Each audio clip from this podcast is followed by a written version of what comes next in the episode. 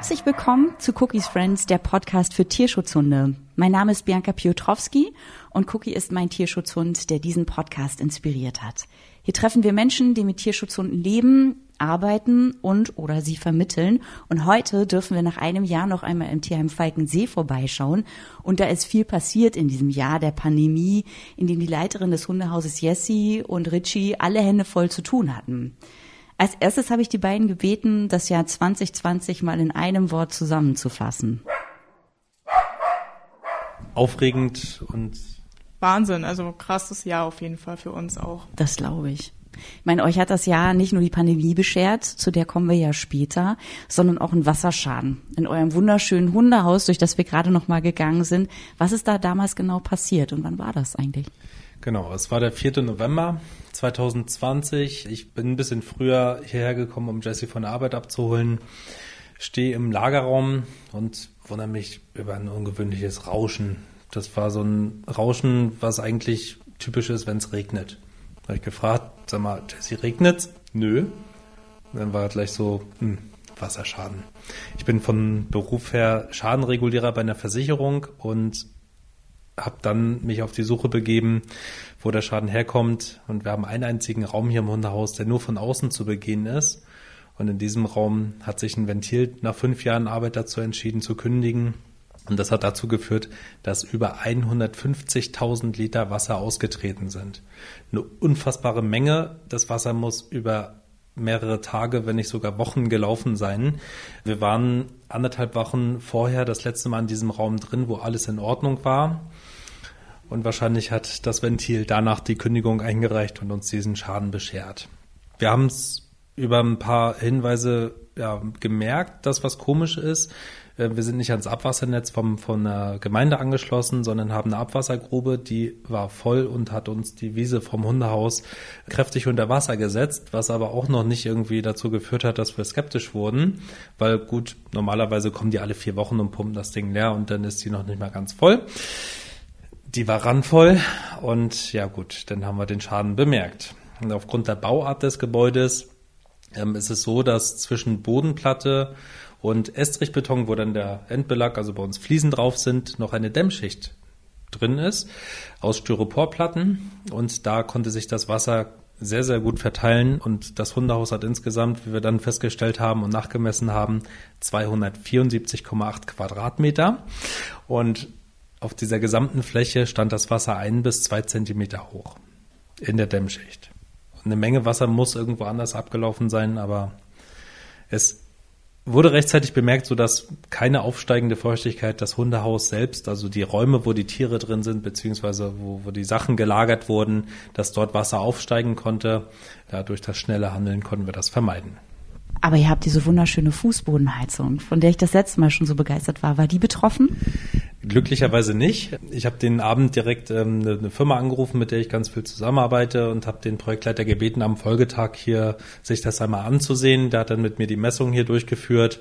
Und das Schöne ist, ähm, die Fußbodenheizung liegt oberhalb ähm, dieser Durchfeuchtung. Das heißt, auch wenn man die anmacht, bringt das relativ wenig. Wie sagt ein Kollege immer, versucht man eine Tüte voll Wasser, die geschlossen ist, zu trocknen. Funktioniert auch nicht. Das heißt, da muss man anbohren. Ja, wie bohrt man jetzt durch Estrichbeton, wo so Heizschlaufen durchlaufen? Mit einer Wärmebildkamera kann man diese Dinger sichtbar machen. Das heißt, die Jungs von der Firma haben hier wirklich ähm, ganz, ganz tolle Arbeit geleistet. Die haben keinen bösen Treffer gelandet, dass sie unsere Fußbodenheizung angebohrt haben, sondern haben wirklich ja drumherum gepickert, im Handpickerverfahren wirklich mit Hammer und Meißel dagesessen und das Ganze freigelegt. Haben einen ganz großen Job gemacht. Ja, das hört sich so an, aber für die Tiere muss das ja auch aufregend gewesen sein. Plötzlich so viel Aufregung hier im Hundehaus.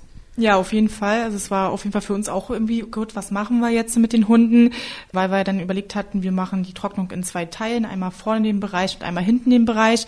Dann konnten die Hunde noch hinten bleiben, im vorderen Bereich, aber ähm, die hinteren durften dann halt nicht sein. Auch mit Fundtieren mussten wir dann gucken. Wir hatten in der Zeit zum Glück keine Fundtiere oder wir haben sie dann halt wirklich im Hundefloh mitgelagert. Und es waren dann fünf Hunde noch hier gewesen, wo wir dann auch überlegt haben, wie machen wir das mit den Hunden. Wir haben dann zum Glück noch zwei Hunde vermittelt können. Die Faye ist dann nach Sachsen gezogen, die hatten uns ein Angebot gemacht Und so hatten wir dann nur noch Sonny und Bibi da und das ging dann halt auch mit dem anderen Bauabschnitt, dass sie nach hinten ziehen konnten. Die haben es dann auch ganz gut verkraftet, auch mit dem Baulärm. Da waren sie wirklich von abgeschaltet und wir hatten auch eine Schallschutzmauer hier hinten im zweiten Abschnitt, dass die Hunde wirklich auch nichts gemerkt haben von den ganzen Geräten, von den Lärm. Es war für uns natürlich auch schwierig, als die Mitarbeiter zu arbeiten, bei der Wärme halt vor allem.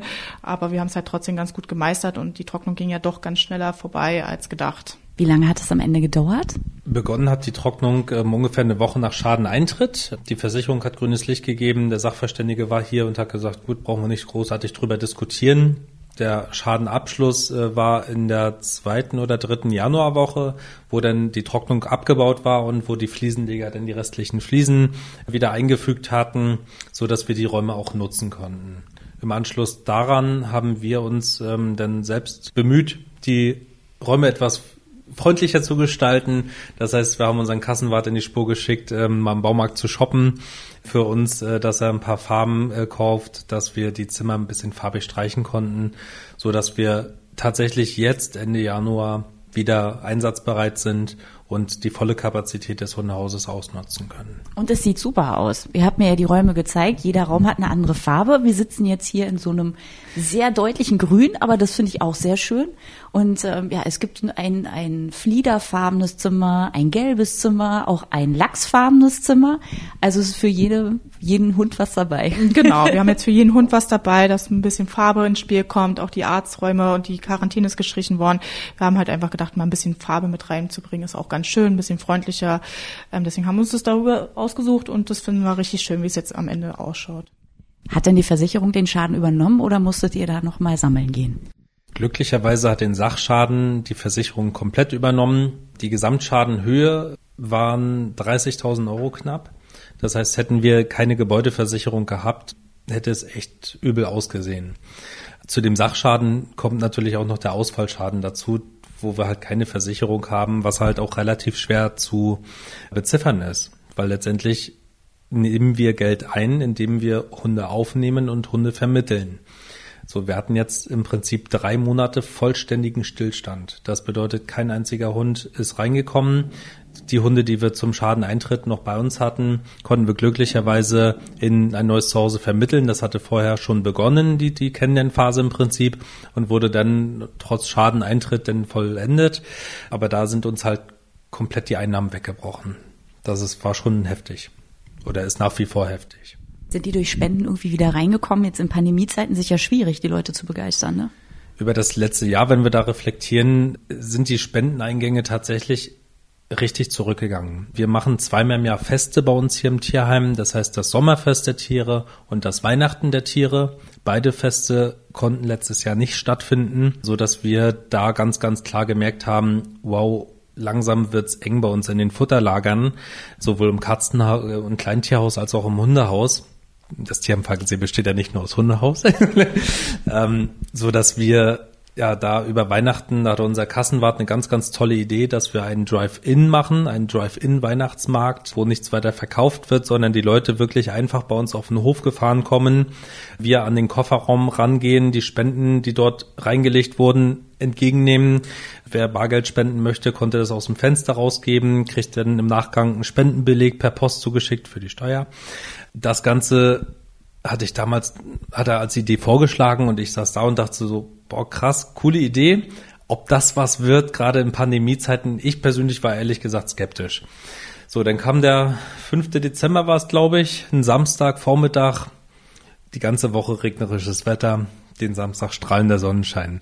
Wir hatten hier zwanzig, fünfundzwanzig Helfer ähm, organisiert zum Verkehr regeln, zum Einweisen, zum Entnehmen. Dann hat jeder noch ein kleines Goodie gekriegt äh, als Dankeschön. Und wirklich, wir haben über die gesamte Zeit über hundertfünfzig Fahrzeuge durchgewunken. Die Leute haben wirklich außergewöhnlich viel gespendet. Das hat uns sehr, sehr bewegt. Und was uns natürlich insgesamt geholfen hat. Zur Weihnachtszeit ging es mit den Spenden dann auch wieder los. Wir hatten viele Medienberichte in der Zeit über den Wasserschaden und, und halt auch Tierheim im Allgemeinen, sodass wir wieder sichtbarer wurden. Das heißt, rund um die Weihnachtszeit war die Spendenbereitschaft riesig, muss man ganz ehrlich dazu sagen. Ich habe das auch gesehen in den Räumen. Ihr seid im Moment ganz gut ausgestattet, aber es muss natürlich weitergehen, weil wenn man viele Hunde hat, dann geht das Ganze natürlich auch schnell wieder weg. Ne? Ich sage jetzt mal so wie letztes Jahr zu Ostern rum, deutsche Dogge, dreiundsechzig Kilo Lebendgewicht. äh, der frisst fünf bis sechs Kilo am Tag. So. Und dann ist das mit dem Futtervorrat auch äh, relativ schnell hinfällig, ne? Deswegen, also es kommt immer drauf an. Jetzt, wo wir relativ wenig Hunde haben, geht natürlich auch sehr wenig Futter aus dem Lager raus. Wenn wir wieder unter Volllast arbeiten, sind wir auf die Spenden weiterhin angewiesen. Wir sind ja vorhin durchs Haus gegangen. Ihr habt im Moment vier Hunde. Tina war gerade draußen, Gassi gehen. Dann habe ich Bibi kennengelernt, die kleine schwarze Maus, ein Jahr alt. Und zwei Welpen. Super süß. Richtig, genau. Oh. Wir haben jetzt Nachwuchs bekommen gestern, vorgestern, am Donnerstagabend sind sie gekommen. Wir haben zwei Welpen aufgenommen aus, dem, aus Rumänien, aus der Smolrav, aus der Tötungsstation. Ja, mit denen arbeiten wir sehr gut zusammen. Und haben jetzt gesagt, und gesagt, wir helfen jetzt nochmal und helfen, nehmen zwei Welpen auf. Die sind dann angekommen, denen geht's auch richtig gut, sind munter, wurde gestern schon gebadet, ne, weil sie sehr gestunken haben. Und ähm, jetzt geht's halt schon. Und äh, das ist natürlich auch Spaß, ähm, wieder so Welpen zu haben und endlich mal wieder Schwung reinzubekommen. Bei den zwei Hunden, die wir jetzt hatten, Bibi und ähm, Sonny, sind halt schwierig. Ähm, Sonny ist sehr aggressiv und die Bibi ist halt sehr ängstlich und zurückhaltend. Das ist also gassigenisch sehr schwierig. Also wir hatten auch kaum Bewegung die letzten drei Monate. Aber jetzt ähm, geht es halt wieder, wenn jetzt wieder Schwung reinkommt. Nächste Woche kommen nochmal zwei Hunde aus Rumänien, dass wir einfach so wieder das Hundehaus voll machen. Einfach wieder zeigen, hier, wir, wir vermitteln wieder Hunde, wo das einfach dran liegt. Wir haben Spaß dran, die Hunde wieder ins Hause zu vermitteln, was halt natürlich jetzt die drei Monate echt gefehlt hat. Wie sehr seid ihr denn vom Lockdown betroffen? Ich meine, ihr wart geschlossen, nicht nur wegen des Wasserschadens, ne? Ja, also da waren wir auch betroffen. Bei uns ging es jetzt eigentlich, weil wir jetzt die drei Monate so oder so geschlossen hatten. Aber davor war es halt auch schwierig, einfach Hunde zu vermitteln. Also es gab halt immer die Anfragen, aber es waren dann wirklich auch nicht so die richtigen Leute dabei. Dann hatten wir auch viele schwierige Hunde da. Die zu vermitteln, ist dann auch wieder schwierig. Und dann hatten wir zwei Hunde da, die Doppelpack vermittelt werden sollten. Eigentlich wollte auch keiner haben, äh, lieber alleine. Und dann haben wir uns dann doch entschlossen, die zu, getrennt zu vermitteln. Aber es war auch schwierig. Es gab viele Anfragen, auch Welpenanfragen. Wir wollen Welpen adoptieren. Hatten wir halt nicht da. Und die, was, was da war, waren die Leute, oh nee, ist nicht so unseres. Weil man halt arbeiten muss mit den Hunden, die wir da hatten. Und das wollen die Leute halt nicht. Die wollen gleich einen Schmusehund haben. Aber wir haben halt auch nicht nur Schmusehunde. Wir haben auch Hunde, mit denen man Klickertraining machen muss oder die Hundeschule besuchen muss, dass wir halt mal ein bisschen Arbeit reinstecken, aber am Ende lohnt sich's halt, ne? Aber man muss halt die Zeit dafür auch investieren. Absolut. Ich meine, viele Menschen haben ja jetzt mehr Zeit durch den Lockdown und die nutzen das, um sich einen Hund anzuschaffen. Das klingt ja erstmal ganz gut, aber eigentlich nur auf den ersten Blick, ne? Richtig. Also genau, das ist halt, ich habe tagtäglich drei, vier Anrufe am Telefon, wir wollen einen Hund adoptieren, wir haben Zeit, wir haben Homeoffice. Frage ist halt, was danach ist. Haben die danach immer noch Zeit für einen Hund? Das ist halt, wo wir genau aufpassen, wenn wir ähm, die Interessenten uns anhören und gucken und halt wirklich nachhaken, wie sieht's danach aus? Haben sie danach auch noch die Zeit? Weil der Hund bleibt. Also, ne, der wird vierzehn, fünfzehn Jahre alt, vielleicht auch älter. Das ist halt nicht nur für ein Jahr, ne? Man muss sich der Sache bewusst sein. Also da fragen wir halt immer nach und versuchen ein bisschen die Leute auszuhorchen. Ist es wirklich so oder wollen sie doch nur, weil sie gerade Langeweile haben zu Hause?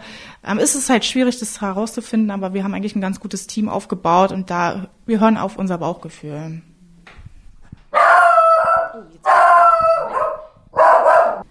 So, jetzt ist wieder jemand zurückgekommen, ne? Vom Gassigang. Genau, der Sonny ist mit seinen beiden Bezugsdamen wieder zurück, die ihn ja ausgeführt haben und jetzt wieder ins Zimmer bringen. Der ist wieder da.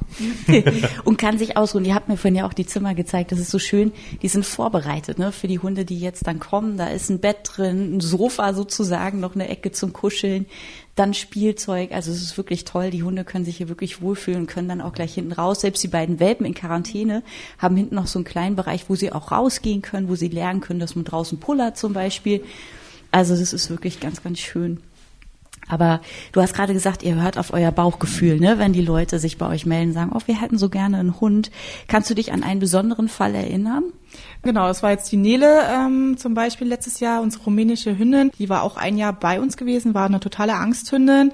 Die haben wir mit Tabletten mit einer Verhaltenstherapeutin letztens, äh, letzte Woche, äh, letztes Jahr trainiert. Das hat im Sommer angefangen und sie war wirklich ein äußerst schwieriger Fall. Also wir haben auch unter einer Narkosemittel leichtes ähm, ihren Geschirr anlegen nur können. Dann nochmal im April, wozu Impfung mussten wir sie auch leicht sedieren, um sie zum Tierarzt zu fahren. Sie hatte so Panik. Und dann haben wir gesagt, wir müssten irgendwie gucken, wie wir mit ihr weiterkommen, weil wir konnten nicht mit ihr Gassi gehen, sie durfte nur ins Gelände. Das war ja halt auch nicht möglich, irgendwas mit ihr zu machen. Und dann haben wir hier eine Verhaltenstherapeutin in Falkensee gefunden und die hat uns super geholfen. Die hat Tabletten mit eingesetzt, die angstlösend sind. Und es hat wirklich so schnell geholfen bei ihr. Du hast gesehen, wie der Klick gemacht hat. Sie hatte Spaß, sie hat sich gewälzt mal wieder und hingelegt im Gelände. Es war richtig schön, wie sie richtig Hund geworden ist. Und wir haben auch ganz viel mit Klickertraining gemacht, halt das Leine trainieren, dieses Das Klickgeräusch von alleine hat ihr schon Panik gehabt. Das war ganz cool, Step by Step zu sehen, wie wächst dieser Hund. Also wie lernt dieser Hund? Ganz verrückt gewesen. Und da hatten wir Interessenten gehabt. Die wirkten total super und total ehrgeizig und sind auch wirklich tagtäglich gekommen. Und dann haben wir zwei, drei Monate später ist die in die Probewoche gestartet und wir dachten, boah, sieht alles super aus mit Zweithund.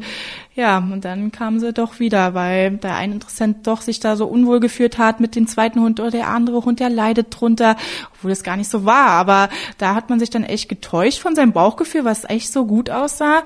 Und dann kam ähm, ein Gassigänger. Der war jahrelang auch Gassigänger, der hatte sich immer so Nele mal angeguckt und der war so verliebt und meinte, ach, und dann haben wir gesagt, boah, wie sieht's denn nicht aus, wollen sie denn nicht und oh, ich muss mal mit meiner Frau reden zu Hause und sie will ja eigentlich nicht und dann kam er echt nächsten Tag mit seiner Frau und es war Liebe auf den ersten Blick, die Frau konnte sofort die Nele streicheln und ja, jetzt ist die jetzt seit November, Dezember dort und fühlt sich da super wohl. Sie kann jetzt das Geschirr ausziehen, anziehen. Das konnte sie hier gar nicht. Also musste immer, man hat gesehen, auch bei dem Foto, was er uns geschickt hat, einen Abdruck vom Geschirr. Sie trägt es noch. Sie trägt es noch. Also es, und die machen ganz viel mit ihr. Klickertraining weiterhin. Silvester war zwar nicht so schön bei ihr, aber gut, hatte sie Angst. Aber die haben tolle Leistung. Und da hat man halt einfach, gut, das erste Bauchgefühl war nicht gut, aber das zweite, dann sollte es so sein. Aber da freuen wir uns halt tierisch, dass diese Nele nach einem Jahr endlich ein Zuhause gefunden hat und einfach jetzt auch Hund sein kann. Das ist wirklich eine schöne Geschichte. Ja, ist auch traurig so. Ja, hat uns auch berührt, die Geschichte auch mit ihr. Aber wir freuen uns halt, dass er echt zum Weihnachtswunder war es dann für uns, dass er dann zu Hause gefunden hat nach einem Jahr. Und auch die ganzen Meilensteine, die wir mit ihr zusammen gefeiert haben. Die Verhaltenstherapeutin kam und hat dann klipp und klar gesagt, so, wir fangen jetzt an, Medikamente zu geben. Die brauchen eine Zeit, um, um zu wirken, um sich voll zu entfalten. In zwei Wochen gehen wir mit der Gassi. Wir haben uns alle angeguckt, die spinnt doch. Die, die, wie will die denn mit der Gassi gehen? Die hat das Geschirr zwar um, aber letztendlich hat die alles zerpflückt, was, was man da rangehangen hat mit dem Haken. Die sofort zweimal gekaut. Ich weiß nicht, wie die das macht. Die hat wahrscheinlich so kleine Kettensägenzähne gehabt. ähm, wirklich erstaunlich, was die alles durchgekriegt hat. Und dann Spezialschleppleine ähm, geholt. So dann zwei, drei, vier Tage im Gelände geübt, an der Schleppleine zu gehen. Mit einer verstärkten Schleppleine zum Glück. Die hat sie nicht durchgekriegt. Und eines schönen Donnerstagnachmittags ging die Pforte auf vom Gelände nach draußen auf den Vorplatz hier und Nele tapste ganz, ganz vorsichtig vom Gelände runter. Da, da blieb kein Auge trocken bei uns. Das war so ein Meilenstein, wo wir drauf hingearbeitet haben, wo sich keiner so richtig vorstellen konnte, wie sieht Nele eigentlich außerhalb vom Tier im Gelände aus. Ähm, war super.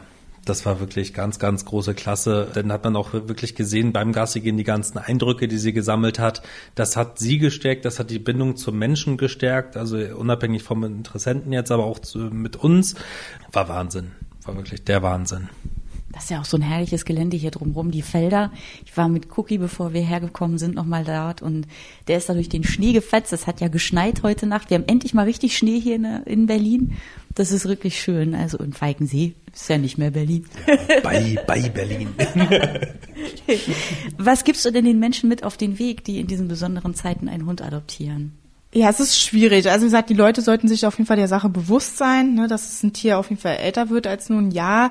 Die Frage ist halt auch immer, was die sich für einen Hund anschaffen. Es gibt halt auch viele Omis, Opis, sage ich jetzt mal, ne, so siebzig, die wollen sich dann noch einen Welpen anschaffen, wo ich halt auch viel Aufklärung leiste und sage, ähm, wollen sie nicht dann lieber doch den zehnjährigen Hund? Oh nein, der stirbt doch so schnell. Ja, aber auch ein zehnjähriger Hund kann noch fünfzehn, sechzehn werden, wo man halt auch viel Aufklärung ähm, noch leisten muss und den Leuten mit hingehen muss, dass auch ein älterer Hund noch ein schönes Leben einfach haben darf und nicht immer bloß, dass die Leute Leute die ganzen Welpen adoptieren wollen. Klar, ich kann es halt verstehen, das ist niedlich und süß, aber es steckt halt auch viel Arbeit dahinter und ähm, es ist halt auch das meiste, dass die Hunde dann auch wieder abgegeben werden, wenn sie halt dann in der Pubertät sind, so mit anderthalb, oh ja, der ist mir jetzt zu wild, ne? Dann haben wir halt auch oft Anrufe, wo wir dann auch sagen, also ne, sie waren sich doch der Sache bewusst oder wie groß der Hund am Ende wird, ne? Wir hatten auch letztes Jahr einen Kangal-Anfrage, äh, ja, wir wollen den Hund abgeben. Ich so, was ist es denn? Ja, ein Kangal. Wir wussten nicht, dass der so groß wird. Ja, dass ein Kangal ein Riese wird. Also das ist eigentlich jedem so ein Begriff, wenn man den Hund, den, die Rasse ausspricht. Aber ähm, da haben wir auch gesagt, nee, also dann müsst ihr gucken, wo er den Hund unterbringt, weil die kam auch aus Berlin. Ja, weil es einfach eine Rasse ist, wo wir halt auch Schwierigkeiten mit haben, so einen Hund zu vermitteln.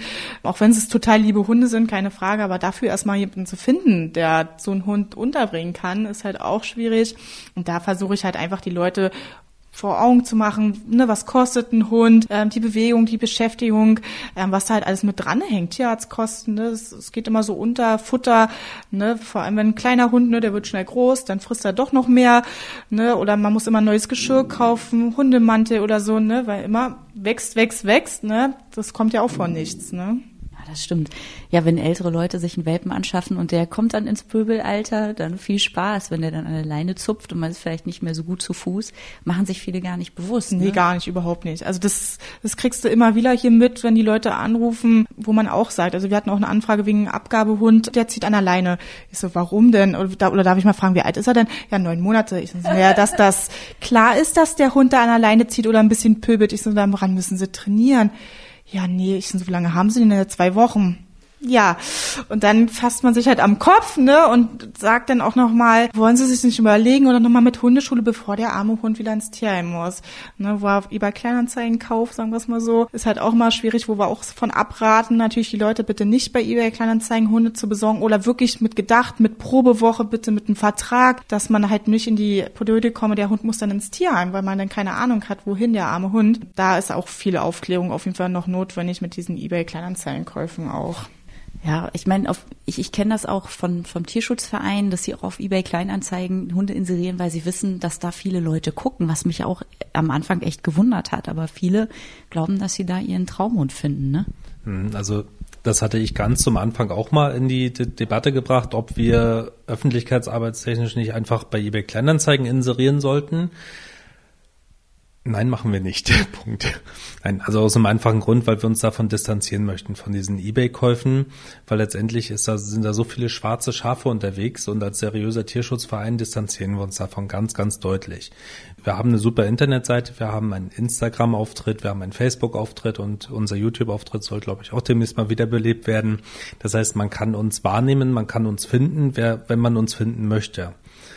Und da ist unsere Hauptaufgabe halt einfach aufzuklären, wenn man drüber nachdenkt, sich einen Hund anzuschaffen, dann bitte erstmal in die Tierheime gucken und dann woanders. Ja, wobei ich das eben auch ähm, immer wieder gehört habe von Freunden auch, die wirklich auch erstmal ganz unbedarft bei eBay Kleinanzeigen was ganz anderes gesucht haben und dann da ihren Traumhund gefunden haben. Das geht natürlich auch. Passiert auch. Hatten wir hier im Tierheim aber auch schon. Es gibt Leute, die kommen her und interessieren sich für Hund A, sagen, was sie mit dem alles machen möchten. Man kennt ja seine Pappenheimer hier dann mit der Zeit. Und dann sage ich, nee, das ist nicht euer Hund. So zwei Zwinger weiter saß dann ein Hund, der meines Erachtens nach passte, besser passte. Und der Hund wohnt derzeit in einem Jahr, anderthalb Jahren dort. Also auch diese Sachen gibt's halt hier. Problem ist halt, bei eBay Kleinanzeigen kann man nicht zwischen seriös und unseriös filtern. Wir haben hier so oft Leute stehen, die sagen, Mensch, wir äh, bräuchten Hilfe, wir haben ein krankes Tier gekauft. So, ja, können wir aber auch nicht machen. Wir sind ja keine keine keine Tierkrankenversicherung, wir sind ein Verein, der auf Spenden angewiesen ist. Äh, Wenn es hart auf hart kommt, helfen wir, gar keine Frage, aber das ist nicht unsere Kernkompetenz. So, und letztendlich ist bei eBay so viel ja unseriöses Pack unterwegs, sage ich jetzt mal ganz direkt, die Welpenhandel betreiben aus dem Ausland, ungeimpft, äh, kranke Welpen oder auch auch Junghunde äh, nach Deutschland importieren, äh, wo der Gesundheitsstatus gar nicht klar ist, die schwer krank sind, nicht sein können, sondern zum großen Teil sind. Und das ist halt das Problem, was man bei eBay nicht rauskriegt. Klar, auch bei uns äh, geben wir keine Garantie, wenn man ein Tier adoptiert, dass er nicht ein Jahr später Krebs kriegt oder Arthrose oder keine Ahnung was. Aber wer bei uns einen Hund adoptiert, kriegt einen Hund mit frischem TÜV sozusagen. Das heißt, tierärztlich untersucht. Ähm, das, was offensichtlich ist, behandeln wir immer. Und zwar ohne über die Kosten nachzudenken, weil das ist unser Kerngedanke Tierschutz. Das heißt, da ist es egal, ob der Hund noch zwei Jahre lebt. Wenn er eine Magendrehung hat, wird er operiert. Punkt.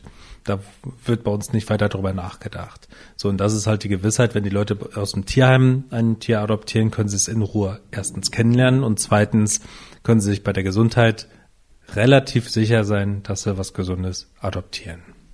Das heißt, ihr habt ja das geballte Wissen auch aus eurer ganzen Erfahrung. Aber wie geht's euch denn, wenn die Leute eure Empfehlungen nicht ernst nehmen? Das ist schwierig. Also da habe ich massig Leute natürlich, die dann einfach sagen, oh ja doch, ich will den Hund adoptieren. Ja, also sagt, wir sind da dann wirklich ein knallhartes Team und ähm, suchen dann wirklich uns die richtigen Leute raus. Dass wir nicht immer die richtigen finden oder treffen oder wo es dann schief geht, ist halt auch klar. Dazu ist aber diese Probewoche auch da. Da sollen die Leute wirklich gewiss sein, passt der Hund zu mir oder passt der Hund nicht. Klar, dass die meisten Leute nach ersten Tag schon aufgeben, finde ich halt auch mal ein bisschen doof. Aber ich muss es akzeptieren, dafür ist diese Woche da. Und wenn der Hund wieder zurückkommt, dann ist es so. Dann suchen wir halt das nächste zu Hause. Und wir geben uns da halt einfach echt Mühe, wirklich da die Leute rauszufiltern, dass es wirklich die richtigen Leute sind für den Hund. Aber wie gesagt, man hat nicht immer Glück, ne? Das Bauchgefühl kann halt auch einen täuschen, aber wir lernen halt immer auch dazu mit den Erfahrungen, die wir sammeln, aber ähm, manchmal ist es halt so, wo wir leider Pech haben, aber manchmal haben wir dann einfach Glück und dann ist es das schönere Zuhause oder das bessere Zuhause, wo es besser geklappt hat und dann freuen wir uns natürlich umso mehr, wenn es dann doch schnell klappt ins richtige Zuhause. Wie bei der Nele. Richtig.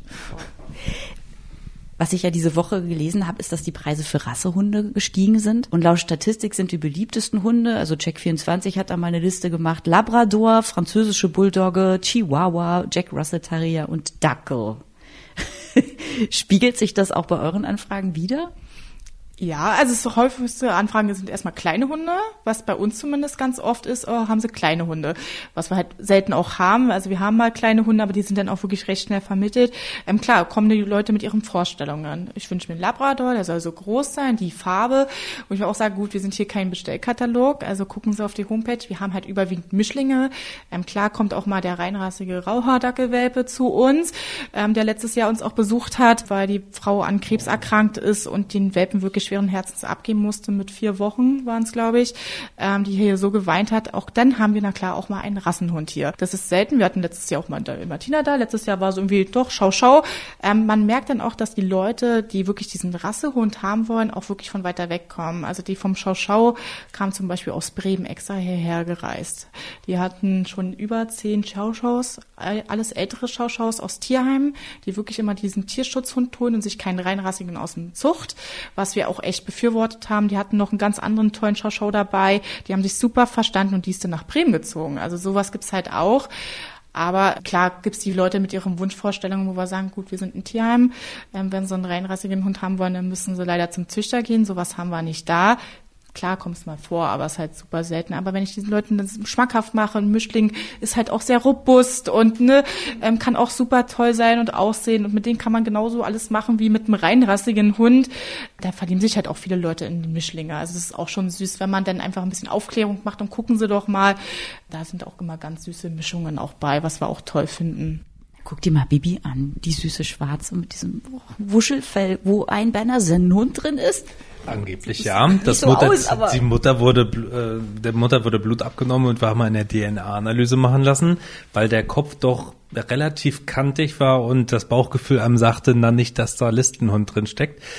Problem ist halt, in Brandenburg ist die Haltung eines Listenhundes verboten, in Berlin nur unter Auflagen erlaubt und ähm, bevor wir den Hund jetzt nach Brandenburg vermitteln und irgendein Nachbar, dem, der dem neuen Halter nicht so wohlgesonnen ist, auf die Idee kommt, den anzuzeigen, haben wir dann gesagt, präventiv nehmen wir die hundertfünfzig Euro in die Hand und machen eine Analyse davon. Ja, und dann kommt das Ergebnis, siebenunddreißig Prozent Berner Sennenhund und der Rest so kleine Mischungen, also nichts von von Listenhund da drin. Nichts, was feststellbar war, Listenhund, haben wir lächelnd zur Kenntnis genommen und dem neuen Halter mitgegeben. Aber nochmal, um auf das Thema Ranking zurückzukommen. Komischerweise haben wir äußerst selten solche Tiere bei uns. Erstens reinrassig und zweitens die die Top Ten sozusagen kommen halt relativ selten zu uns als reinrassige Hunde. Französische Bulldoggen, ich mache das jetzt hier zwei Jahre, hatten wir noch nie, die gehen immer unter der Hand weg. Das heißt, wenn die Halter nicht klarkommen, das sind so typische eBay-Hunde dann, kommt nicht klar, wechselt den Besitzer, kommt nicht klar, wechselt wieder den Besitzer. Für den Hund Horror. Ne, der Hund ist, ist, möchte seine Bezugsperson haben. Das ist der absolute Horror, aber ich, ich kann mich jetzt nicht erinnern, dass wir hier mal wirklich äh, Retriever hatten in irgendeiner Form. Also das ist dann doch tendenziell eher Richtung Mischling oder halt ältere Hunde, Rassehunde. Also laut Tasso sind es tatsächlich auch die Mischlinge auf Platz eins. Ja. Und nicht die Labradore. Abgesehen jetzt von Hunden, die bei euch abgegeben werden, bietet ihr auch immer Raum für Tierschutzhunde. Das hatten wir in der vergangenen Folge ja auch schon besprochen. Ihr arbeitet mit einer Tierschutzorganisation in Weißrussland bzw. Belarus zusammen. Und eben habtet ihr erzählt, ihr habt jetzt eben auch diese Welpen aus der Smeura in Rumänien. Wie ist das im letzten Jahr gelaufen mit der Zusammenarbeit, mit Pandemie? Mhm. Also wir hatten eigentlich vorgehabt, uns letztes Jahr privat einen Hund aus Weißrussland zu adoptieren. Da hatten wir ein wunderhübsches Dackel-Mischlingswelpchen ausgeguckt, Tarsia. Und Tarsia sollte eigentlich im Februar zu uns kommen. Tarsia kam nicht, kam, Tarsia kam bis heute nicht. Das heißt, durch die ganze Corona-Pandemie und die Grenzschließung von Polen ist der Transport aus Belarus nach Deutschland komplett eingefroren, buchstäblich.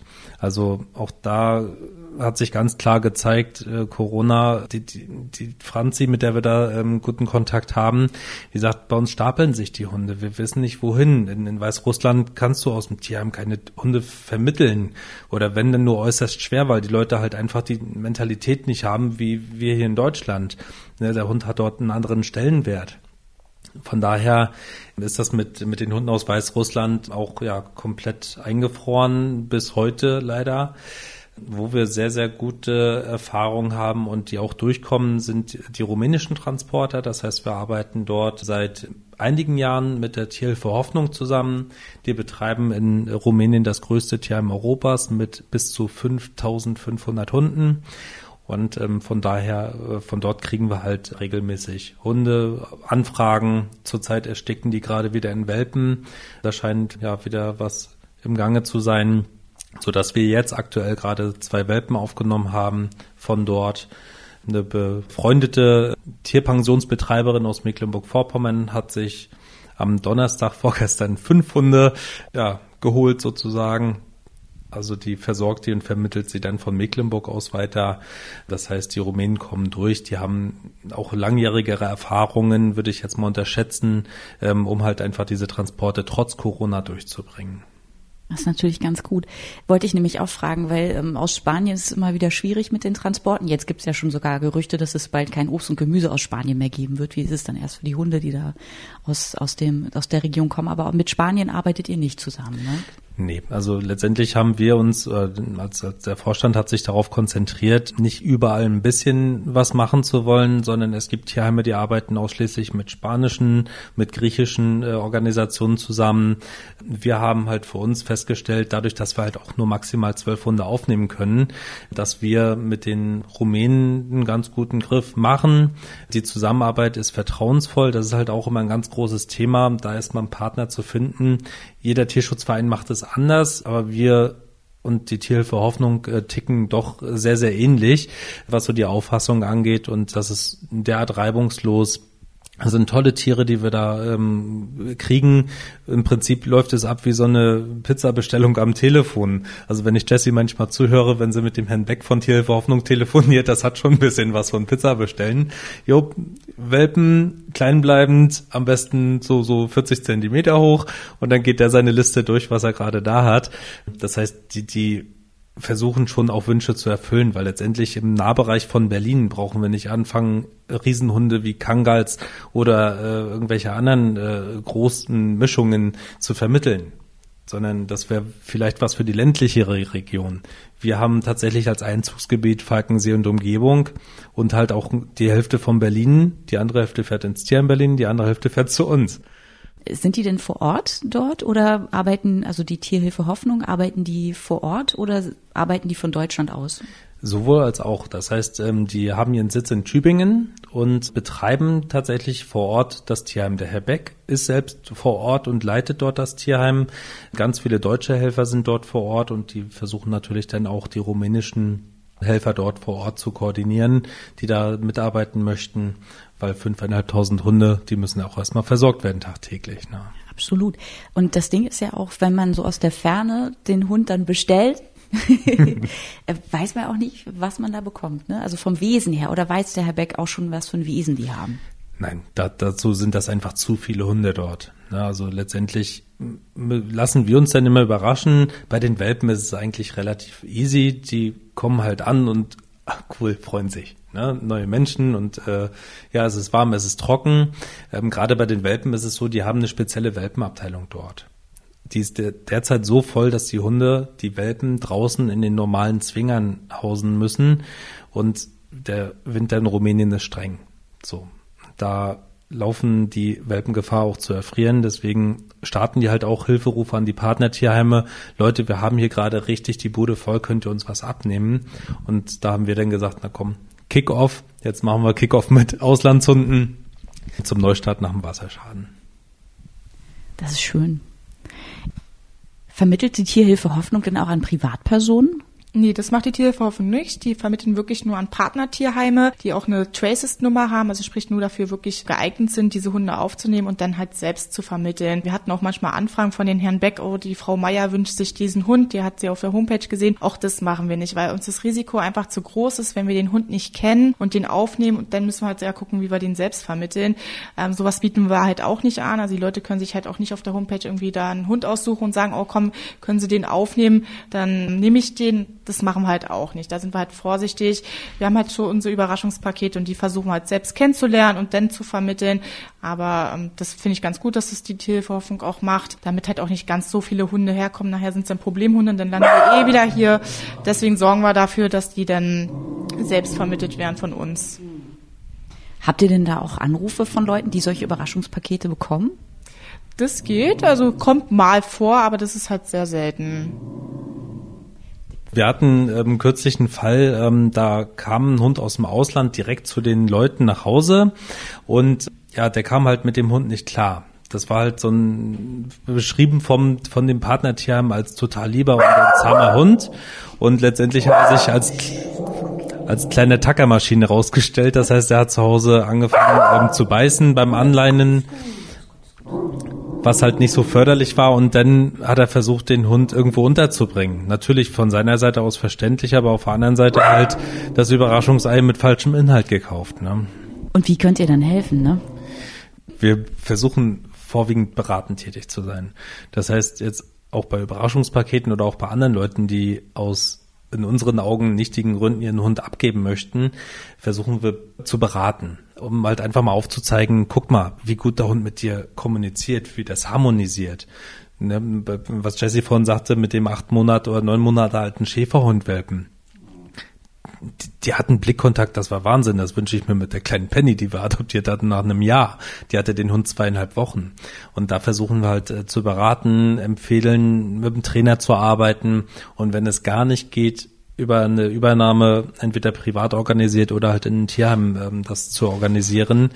Aber ja, wenn es hart auf hart kommt, muss der Hund halt abgegeben werden. Und dann müssen wir gucken, können wir ihn vermitteln, äh, aufnehmen erstmal und dann vermitteln oder ist es halt ein Fall für die jeweilige Kommune oder für das Tierheim Berlin in dem Fall, was zuständig war für den Hund, weil Aufnahme ist halt immer ja so eine Sache.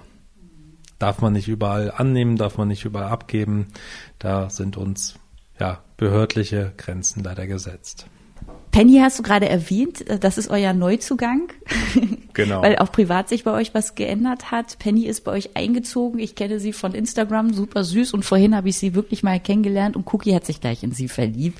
Wie kam Penny in euer Leben und woher kommt sie?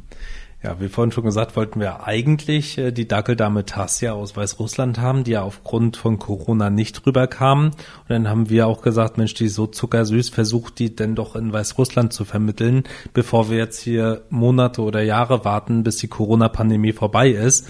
Das wäre egoistisch gewesen zu sagen, die kommen, der Hund ist für uns reserviert, wir wollen ihn jetzt auf Teufel komm raus haben.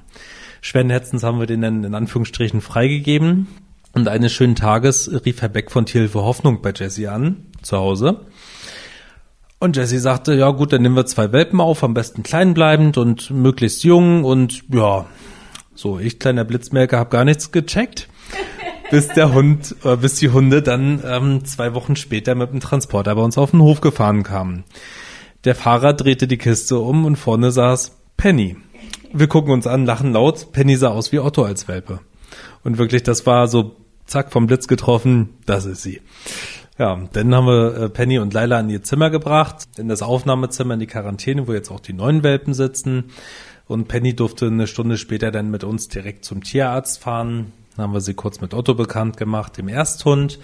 Das hat auf den ersten Blick auch harmonisiert, weil Otto ist eigentlich ein Hund, der Menschen gegenüber immer sehr, sehr reserviert ist, beziehungsweise erstmal abschrecken möchte. Aufgrund seiner schlechten Erfahrungen ist er auch aus dem Tierschutz. Bei Penny hat das super funktioniert. Tierärztliche Untersuchung war auch prima, also durfte sie bei uns zu Hause einziehen. Ja, hat super funktioniert. Wie hat sie sich dann eingewöhnt? Ich meine, sie kannte ja das Leben in einem Haus vielleicht nicht so gut, ne? Nee, also in, in, in Rumänien, die haben zwar eine Welpenstation, die ein bisschen anders organisiert ist als das restliche Tierheim dort, aber mit einer Wohnung ist das halt auch nicht zu vergleichen. Penny kam rein und dachte sich wahrscheinlich, cool Teppich, cool Couch, cool Bett. Gut, ja, wir gestehen, unsere Hunde dürfen mit ins Bett. Hat sich auch in der ersten Nacht gleich gezeigt, dass das keine gute Idee war, weil Klein Penny hatte auch diesen typischen dortigen Tierheimgeruch an sich. Die hat echt gemieft und um dreiundzwanzig Uhr dreißig war sie derart entspannt, dass sie zwischen unseren Kopfkissen eine kleine Pfütze produziert hatte. Volltreffer. Ja, aus äh, solchen Sachen lernt man halt. Aber ich, ich habe es auch nicht übers Herz gebracht, dieses kleine, süße, süße, wirklich süße Wesen äh, dann abends gleich in die Box zu sperren. Also von daher alles gut. Also die hat es wirklich sofort aufgenommen. Sie hat da kein bisschen gefremdelt. Also das war wirklich erstaunlich, wie, sie, wie gut sie das aufgenommen hat. Dadurch, dass sie, dass sie das gar nicht kannte, ähm, wirklich totaler Kick-Off. Da bin ich und los geht's. Das ist ja wirklich schön. Ja. Wie alt war sie? Sie war auch vier Monate, als sie herkam. Aus dem Impfpass können wir entnehmen, also geschätztes Geburtsdatum ist mit dem vierten November angegeben. Die erste Entwurmung hat sie dort im Tierheim laut Impfpass ähm, Anfang Dezember bekommen. Das heißt, sie war dort relativ sehr, sehr klein, vermutlich auch zu früh von der Mutter losgekommen. Das merkt man auch ab und zu so am, am Verhalten, von der Sozialisierung her. Das heißt, das Muttertier sagt ja, wenn die Welpen da auf der Mutter rumkrabbeln und die Welpen übertreiben, dann sorgt die Mutter dafür so halt Stopp, haut mit der Hand auf den Tisch und sagt Schluss jetzt oder aua, das tat weh. Da hat sie manchmal nicht so dieses Feingefühl, vor allem wenn sie mit Otto tobt, der dann aufjault und sie weitermacht, wo wir dann dazwischen gehen, Penny, das tat Otto gerade weh. Da muss man dann auch manchmal Eltern spielen, aber das sind so die einzigen Sachen, die sie an, an Auffälligkeiten zeigt. Also gesundheitlich geht's ja auch ganz gut, weil die Trennung von der Mutter ist ja für so einen jungen Hund auch gesundheitlich nicht gerade so gut. Genau, also soweit ist sie bei bester Gesundheit, was wir auch allen raten, die ähm, Tiere aus dem Mittelmeerraum adoptieren, diesen Test nach einem halben Jahr nach Ankunft auf Mittelmeerkrankheiten durchzuführen. Das haben wir machen lassen, ja, ein halbes Jahr danach, das war Ende Oktober. Da fragte der Tierarzt das kleine oder das große Paket, weil ich jetzt auch nicht so genau wusste, ob die Smeura in Nord- oder Südrumänien liegt. Dann haben wir das große Paket genommen und ein paar Tage später kam tatsächlich der Anruf, dass Penny leider was mitgebracht hatte aus Rumänien. Sogenannte Rickettsien. Das hört sich erstmal niedlich an, ist aber im Prinzip, wenn es unbehandelt ist, von den Auswirkungen her ähnlich einer Leukämie. Nur nicht als als Krebsart, sondern halt, das sind Bakterien, die dort im, im Kreislauf äh, enthalten sind, die ja dem Körper die Nährstoffe entziehen. Wir haben einen super Tierarzt, muss man dazu sagen, ähm, der das halt gleich äh, ernst genommen hat und sich da auch belesen hat ohne Ende, weil das ist eine relativ selten vorkommende Geschichte. Bei mir war das so, boah krass, die zweihundertvierzig Euro für diese Blutentnahme und diesen Test haben sich komplett gelohnt, weil das hätte richtig, richtig schief gehen können, wenn man das auf die leichte Schulter nimmt. Wir predigen das zwar hier immer, aber wenn es dann einen selbst betrifft, ja, beim Tierarzt stand ich auch da, pff, zweihundertvierzig Euro dafür.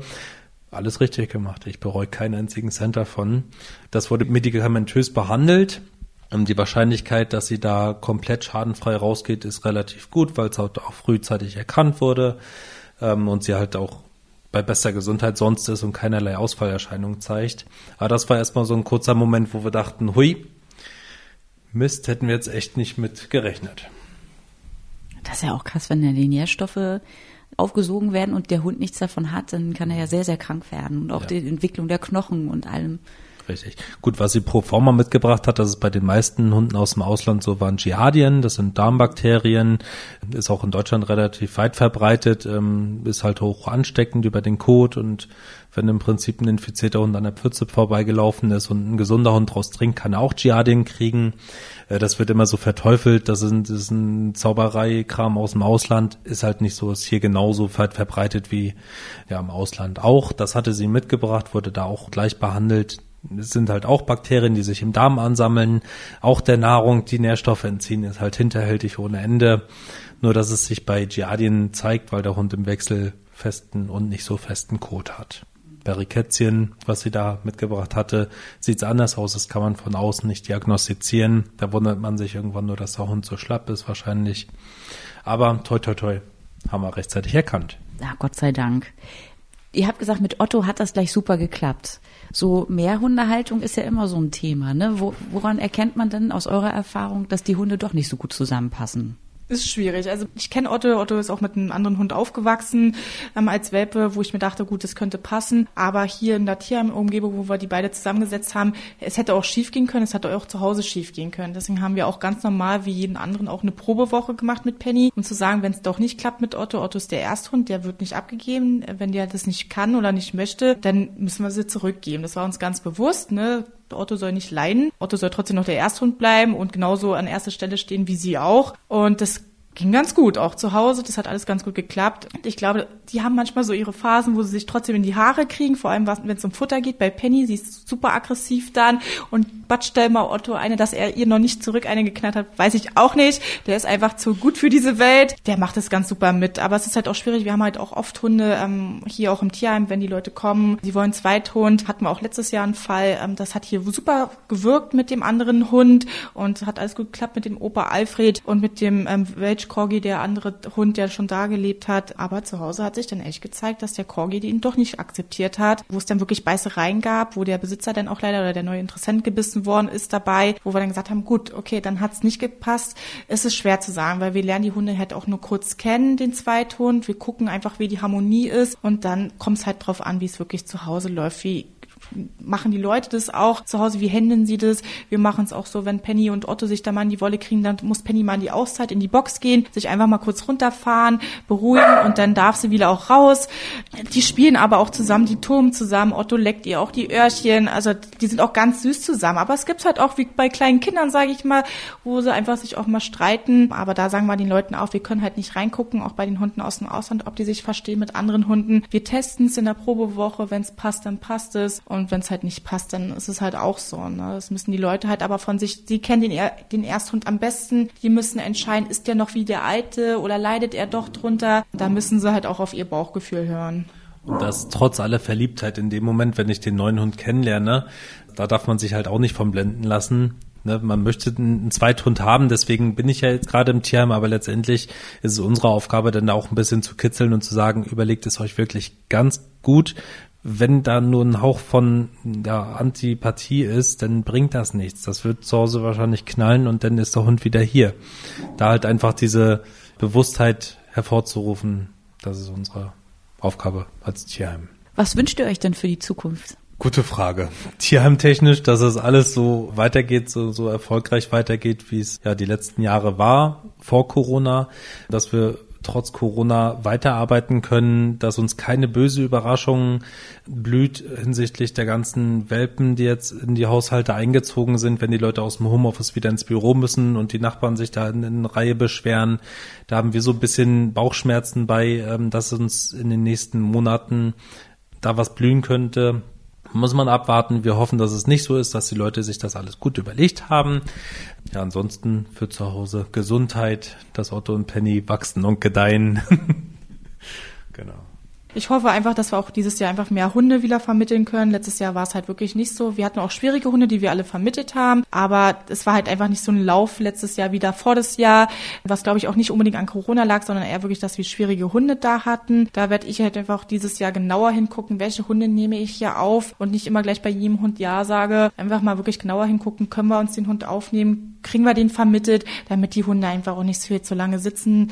Dann sollten sie halt wirklich vielleicht doch irgendwie privat versucht vermittelt zu werden, bevor sie alle hier sitzen. Und einfach da nochmal gucken, dass wir dieses Jahr schöne Hunde vermitteln und schöne Zuhause finden für die Kleinen, auch jetzt die beiden, wenn sie gesund sind. Und dann, dass das alles klappt. Wo könnte euch Corona nochmal einen Strich durch die Rechnung machen? Ja, wir hoffen natürlich, dass jetzt durch die ganzen Maßnahmen das so weit kommt, dass wir irgendwann wieder Normalität im Alltag haben. Und Normalität im Alltag heißt auch, dass wir hier wieder Öffentlichkeitsarbeit im Tierheim leisten können. Das heißt, dass wir unser Sommerfest Ende Juni, Anfang Juli, sowas die letzten Jahre immer, dass wir das ganz normal durchführen können. Das wäre der normale Besucherverkehr, den wir hier mittwochs und samstags zu unseren Öffnungszeiten haben, dass wir das wieder durchführen können, das würde ich mir wünschen, um halt einfach wieder die Besucher hier durch die Räume zu führen, die Hunde zu präsentieren, die Leute zu beraten vor Ort. Das auf Distanz durchzuführen ist möglich, aber schwierig. Da ist noch viel mehr Fingerspitzengefühl gefragt als vorher schon. Dass einfach wieder Normalität einkehrt, das wäre wunderschön.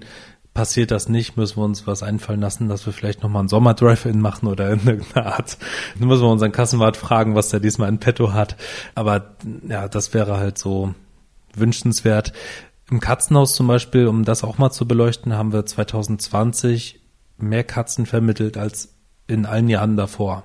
Wir haben aus Tierheimen, die ein bisschen weiter weg liegen, also das Tierheim Cottbus, ähm, da hat eine, die Angestellte aus dem Katzenhaus vorher gearbeitet, da besteht ein ganz guter Kontakt. Mit denen haben wir eine Kooperation, die waren jetzt voll, da haben wir jetzt wieder einen ordentlichen Schwung Katzen bei uns aufgenommen, weil wir halt einfach viel mehr vermitteln zurzeit, katzenhaustechnisch.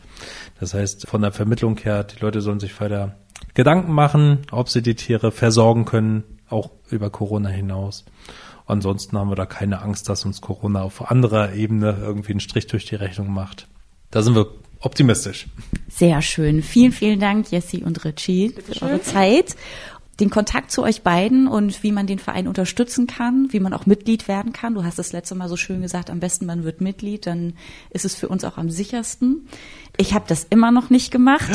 Ja. Da gibt's ähm, gleich einen Antrag mit. Ja, genau. Das ist sehr gut. Das ist sehr gut. Und alle Infos wie immer in den Shownotes. Wenn dir der Podcast gefällt, hinterlass ihm gerne eine Sternebewertung bei Apple Podcasts. Das hilft es anderen Cookies Friends zu finden. Fragen, Kommentare, Anregungen hinterlasst mir gerne auf Instagram auf dem Profil Cookies Friends Podcast oder schreibt mir an cookie-friends at posteo punkt de. Bis dahin, wir hören uns.